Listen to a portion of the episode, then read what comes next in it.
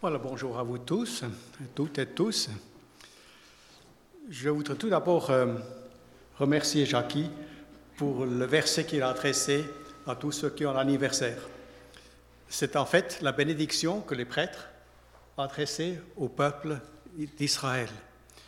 Et je le prends pour moi par le simple fait que c'est aussi mon anniversaire cette semaine.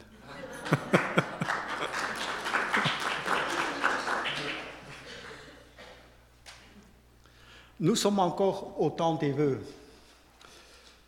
Et euh, il n'est pas trop tard de jeter aussi un regard en avant.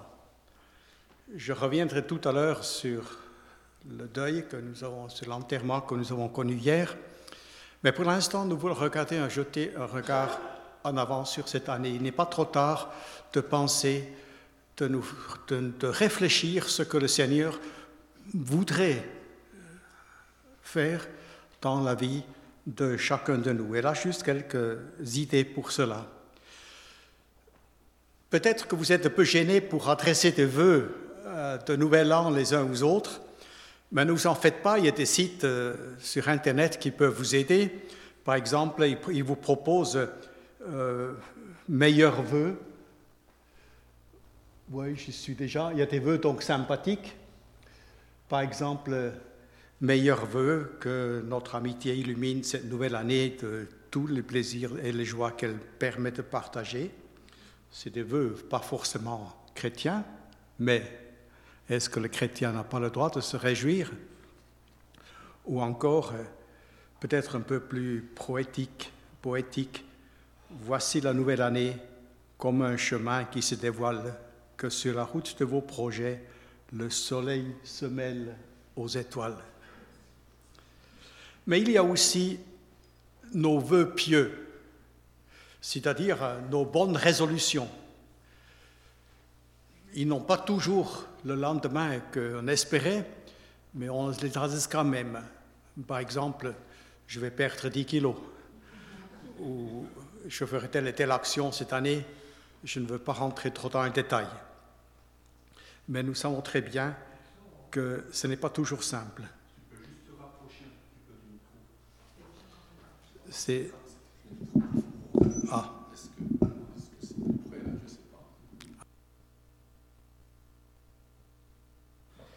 Voilà, c'est mieux comme ça Ah. Mais vous êtes donc des chrétiens sérieux. Le plus souvent et plus prosaïquement, on entend bonne année ou encore bonne santé. Je pense qu'il est juste de souhaiter une bonne santé. Et pourtant, nous sommes tous convaincus que la bonne santé, aussi important que ce que c'est, et quand on vieillit, on apprécie la bonne santé. Maintenant que je commence un peu à vieillir aussi, j'ai demandé au Seigneur, non pas de ne pas vieillir, ce serait une folie, mais de bien vieillir. Et c'est une grâce de Dieu de pouvoir bien vieillir je me dis, euh, je ne sais pas les années qui me restent. Euh, si c'est comme mon père, il me reste encore presque un quart de siècle, parce qu'il est devenu centenaire. Mais ce n'est pas une garantie pour moi. Je ne sais pas de quoi l'avenir est fait. Nous ne pouvons pas savoir. Mais nous savons donc que la santé à elle ne garantit pas notre épanouissement et notre, notre le seul, à elle seule notre bonheur. Et la preuve, c'est que aussi plusieurs, certainement aussi parmi nous, qui ont des problèmes de santé, puissent garder euh, cette joie dans le cœur qui est faite par la présence de l'Esprit de Dieu. Mais ce matin, j'aimerais vous inviter à lire une partie, ou enfin même l'ensemble d'un chapitre entier de l'Écriture, un livre entier de l'Écriture, mais ne vous en faites pas, c'est le plus court de toute l'Écriture. De tout le Nouveau Testament, c'est le chapitre, le, le, livre même le plus court qui existe, c'est-à-dire la troisième épître de Jean. Et en quelque sorte, comme vous le savez, cette, cette épître n'est pas vraiment une épître, c'est plutôt une lettre. Les spécialistes vont nous dire que c'est le texte qui rentre, sur un parchemin qu'on utilisait en général pour s'adresser un message les uns aux autres. Donc nous recevons en quelque sorte une lettre de la part de l'apôtre Jean, qui était, comme vous le savez, le bien-aimé disciple de Jésus, auteur de l'Évangile. Il est maintenant vieillard. Et il adresse cette lettre à une jeune église du premier siècle. Et ça nous intéresse. Comment l'église du début, du vivant encore de l'apôtre Jean, a-t-elle progressé, a-t-elle lutté, a-t-elle résisté aux tentations? Et surtout, quels sont les vœux que le dernier survivant des apôtres des douze a adressés aux siens?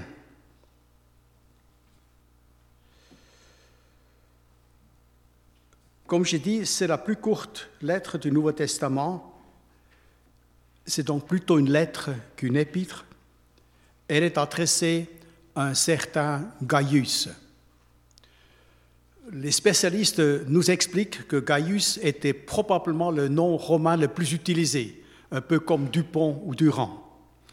Et certains se sont demandé si derrière ce nom très très commun, c'était pas simplement une façon de dire je m'adresse à tous les anciens de tous les temps.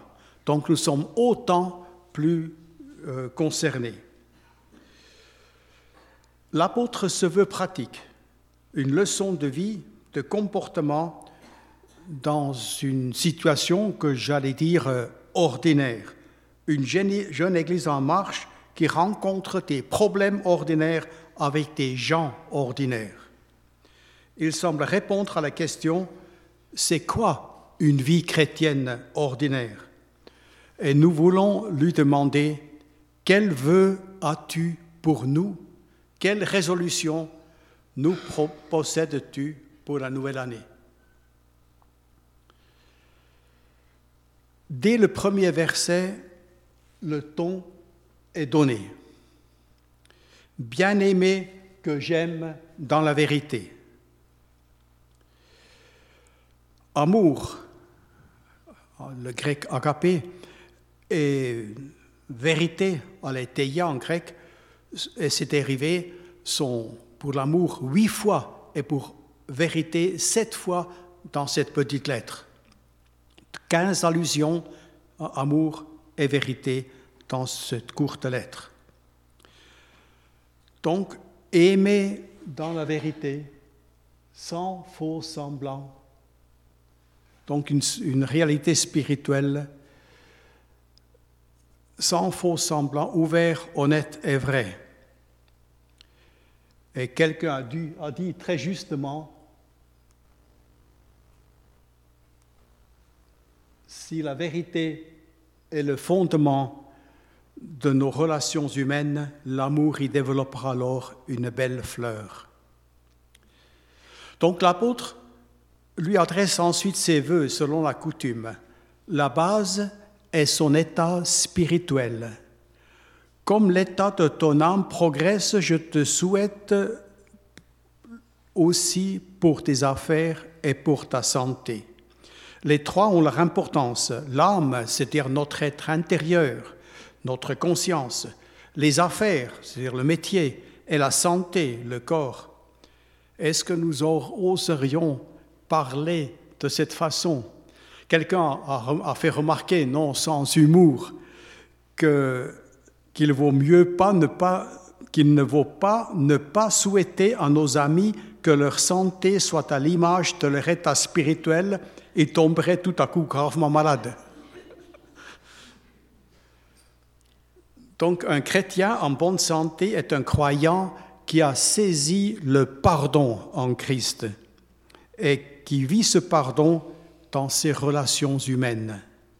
Il prospère parce qu'il a l'appétit spirituel et ce désir de progresser. J'espère que chacun de vous, pour cette année, a ce désir de progresser. Non pas se reposer simplement sur un passé, même s'il est sujet de reconnaissance, mais de progresser cette année, d'aller plus loin. La pensée maîtresse me semble ici la notion de croissance sur la base de l'amour et de la vérité, ou si vous voulez, sur la base d'un amour vrai. Une foi vivante qui ne vit pas des, des expériences du passé, mais qui avance dans le présent et s'attend à voir le Seigneur agir dans l'avenir. Il aime dans la vérité. En vieillissant, on a toujours un peu tendance à se référer des expériences passées. Je me souviens d'une remarque d'un de mes fils, quand j'ai voulu dire quelque chose, je, crois que j'avais entamé la, la, conversation en disant Je vais vous raconter quelque chose. Et il m'arrête tout de suite, il me dit Elle date de quand ton histoire? Et je crois que ça m'a appris quelque chose parce que je me suis aperçu que moi aussi, j'aime bien me référer à des expériences passées et parfois peut-être un peu trop souvent, trop fréquemment. Donc ce qui ressort des versets 3 et 4, Gaius est un homme en marche et cette marche est marquée par la vérité et Jean s'en réjouit. Et la question se pose bien sûr tout de suite à chacun de nous, comme nous devons tout le temps appliquer la parole à nos propres vies, non pas comme des vérités générales, mais comme une vérité qui s'adresse à nous personnellement. Ma vie est-elle empreinte de vérité quand je m'adresse à mon Dieu? Est-elle empreinte d'amour dans mes rapports avec les autres? Puis-je me réjouir de la grâce, des succès, des dons des autres.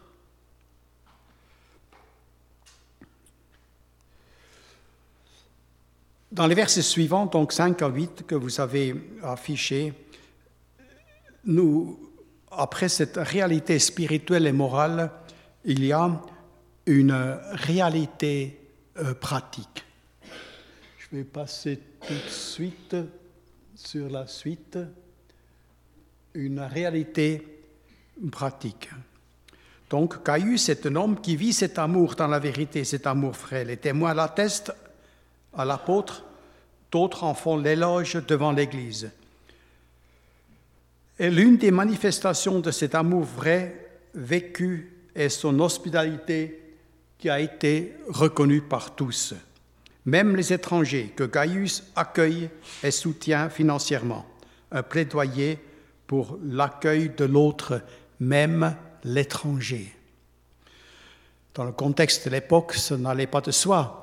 Il y a eu, dans, les débuts de l'Église, et même encore à, l'époque de, l'apôtre Jean, cette euh, différence entre les chrétiens d'origine juive et ceux d'origine païenne, et qui n'a pas été facile à résoudre pendant des décennies. Vous vous souvenez de le fameux congrès qu'on appelle parfois le Concile de Jérusalem dans Acte 15, où la question se posait même s'il fallait imposer ou non aux chrétiens d'origine païenne de pratiquer la religion juive.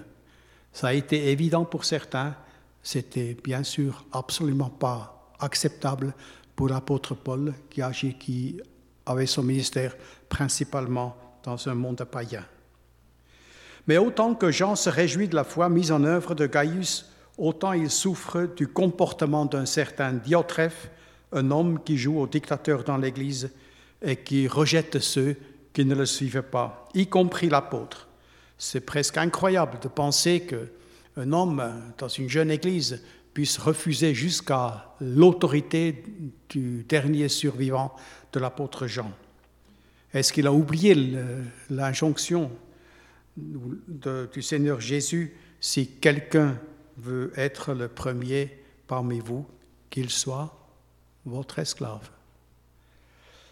L'orgueil s'oppose à l'amour, produit la discorde, l'amertume, l'injustice et le rejet.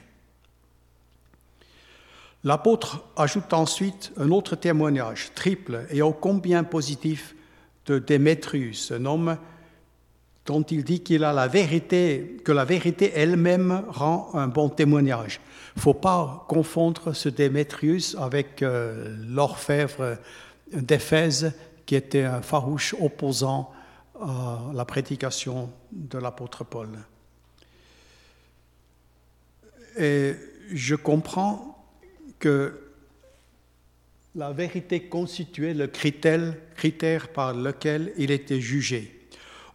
Peut presque dire C'est quoi la vérité?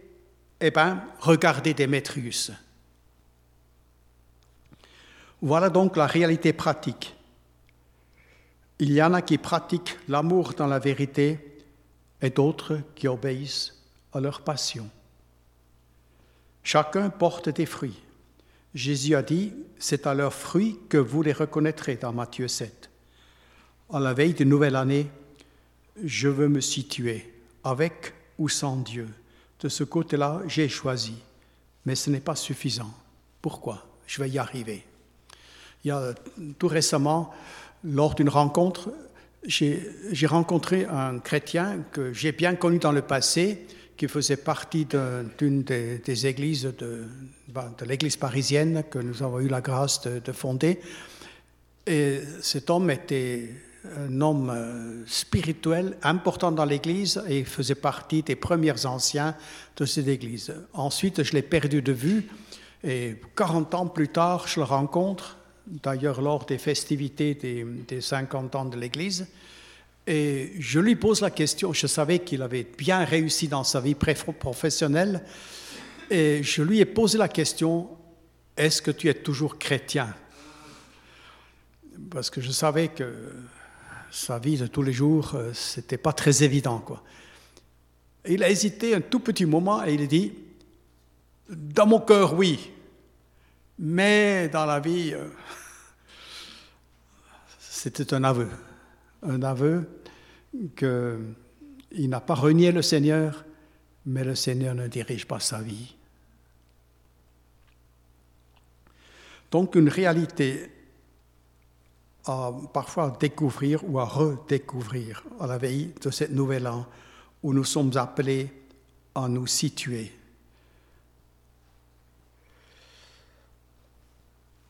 Il y a ensuite un troisième aspect dans les versets 9 à 12. Et après cette réalité donc spirituelle et morale et la réalité pratique, il y a donc ce que j'ai appelé une réalité à découvrir ou à redécouvrir, à trouver ou à retrouver. Pourquoi? Pourquoi connaissons-nous l'injustice, la jalousie, la médisance, le mauvais désir, l'orgueil chez les autres? Et si nous sommes honnêtes dans notre propre cœur L'apôtre nous en donne le secret, la solution dans le verset 11. Dans Parole vivante, c'est dit, Cher ami, je ne suis, ne suis pas le mauvais exemple, mais recherche le bien. Celui qui pratique le bien est un enfant de Dieu, celui qui commet le mal prouve qui ne sait rien de Dieu. Donc une exhortation adressée à notre volonté. N'imite pas le mal, mais le bien. Mais l'apôtre n'est pas un moralisateur. Il définit aussitôt l'origine d'une conduite juste. Celui qui fait le bien est de Dieu. C'est-à-dire, le bon comportement est une preuve morale de celui qui a choisi Dieu comme maître et sauveur. Ses œuvres sont la conséquence de son choix d'appartenir à Dieu. Donc vivre l'amour vrai est donc possible pour celui et celle qui a trouvé le pardon en Christ et qui est capable de pardonner à celui qui l'a offensé, comme nous le répétons dans, le Notre Père. Et en pratique, si nous acceptons d'être imparfaits, et j'espère que vous acceptez tous d'être imparfaits, si nous sommes donc honnêtes avec nous-mêmes, que les œuvres sont effectivement la conséquence de notre choix d'appartenir à Dieu, alors nous pouvons affirmer avec certitude que vivre un amour vrai est possible pour celui et celle qui a trouvé lui-même, elle-même, son pardon en Christ et qui est rendu capable de pardonner à celui qui l'a offensé. En pratique, donc, nous devons accepter notre imperfection. Nous faisons logiquement des erreurs. Nous offensons aussi d'autres. Et c'est pour cela que peut-être la question toute pratique qui se peut se poser à nous, quand avons-nous la dernière fois demandé pardon à quelqu'un? Aimer dans la vérité. Et l'exemple que je cite de mon fils, ne dites pas, oui, j'ai pardonné à quelqu'un il y a 20 ans, il y a 10 ans.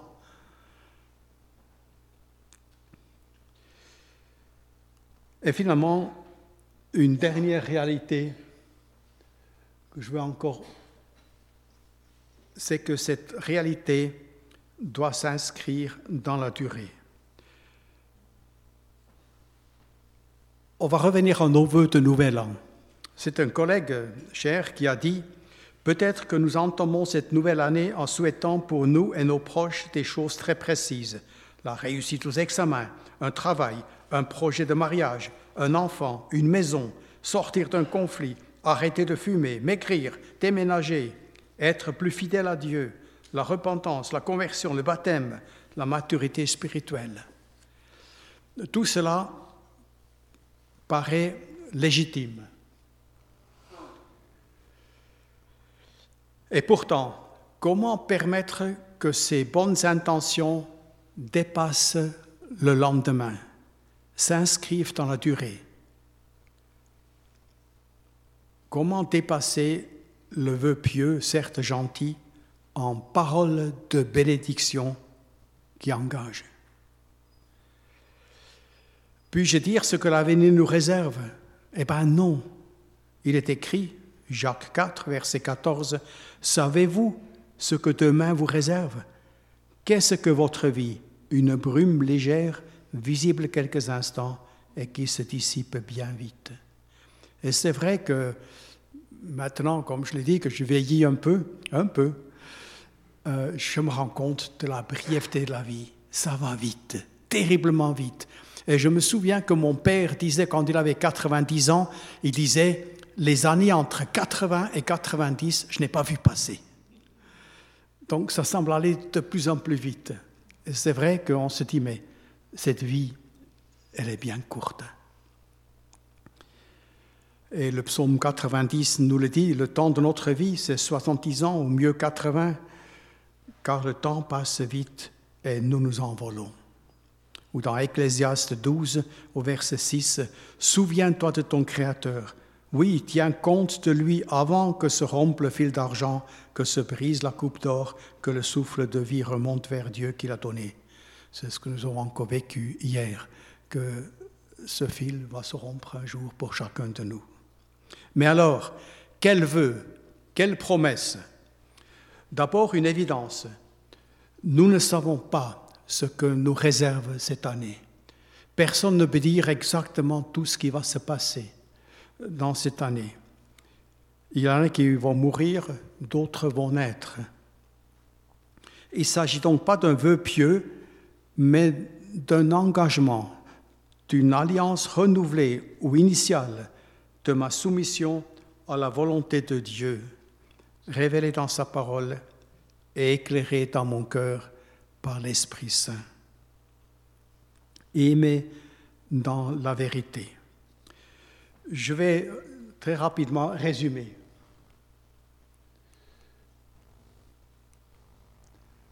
Aimer dans la vérité est une réalité spirituelle et morale, une réalité pratique, une réalité à retrouver, une réalité qui s'inscrit dans la durée. Et à partir de là, une réalité pour les autres ou une réalité pour moi. Le célèbre commentateur biblique Matthieu Henry, je crois que je l'ai noté quelque part, ça reviendra tout de suite. Matthieu Henry a écrit cette résolution dans son journal du 1er janvier 1705. Il avait 43 ans. Je ne renonce pas, mais je me répète et ratifie toutes mes alliances passées avec Dieu, et je me lamente de ne pas les avoir bien appliquées. Au seuil de ce nouvel an, je consacre à nouveau solennellement tout mon être, corps, âme et esprit, à Dieu le Père, Fils et Saint-Esprit, mon Créateur, Rédempteur et Sanctificateur, m'engageant et promettant, non pas avec ma propre force, car je suis excessivement faible, mais par la force de la grâce de Jésus-Christ, que je ferai tout mon possible cette année pour accomplir la volonté de Dieu. Je sais que c'est la volonté de Dieu, particulièrement ma sanctification. Seigneur, permets qu'en cette année, je sois plus saint et que j'avance plus que jamais dans de saintes conversations. Je désire sincèrement être rempli de tes saintes pensées, vivre de saintes affections, résolu par des intentions et des objectifs saints et gouverné, dans toutes mes paroles et mes actions par de saints principes. Je veux faire ça comme étant aussi ma prière et mon engagement. Et pour l'année, je me suis dit que si cette année était la plus importante de ma vie, en tout cas, pour ma part, je veux envisager cette année nouvelle comme étant la plus importante de ma vie. Nous voulons prier. Nous voulons, Seigneur, nous soumettre à ta volonté, comprendre que nous ne savons pas, nous ignorons ce qui nous attend, mais nous avons cette confiance que celui qui était avec nous cette année passée, ces années passées, restera le même cette année. Et nous mettons toute notre confiance dans ta sagesse, dans ta bienveillance, dans ton amour à notre égard.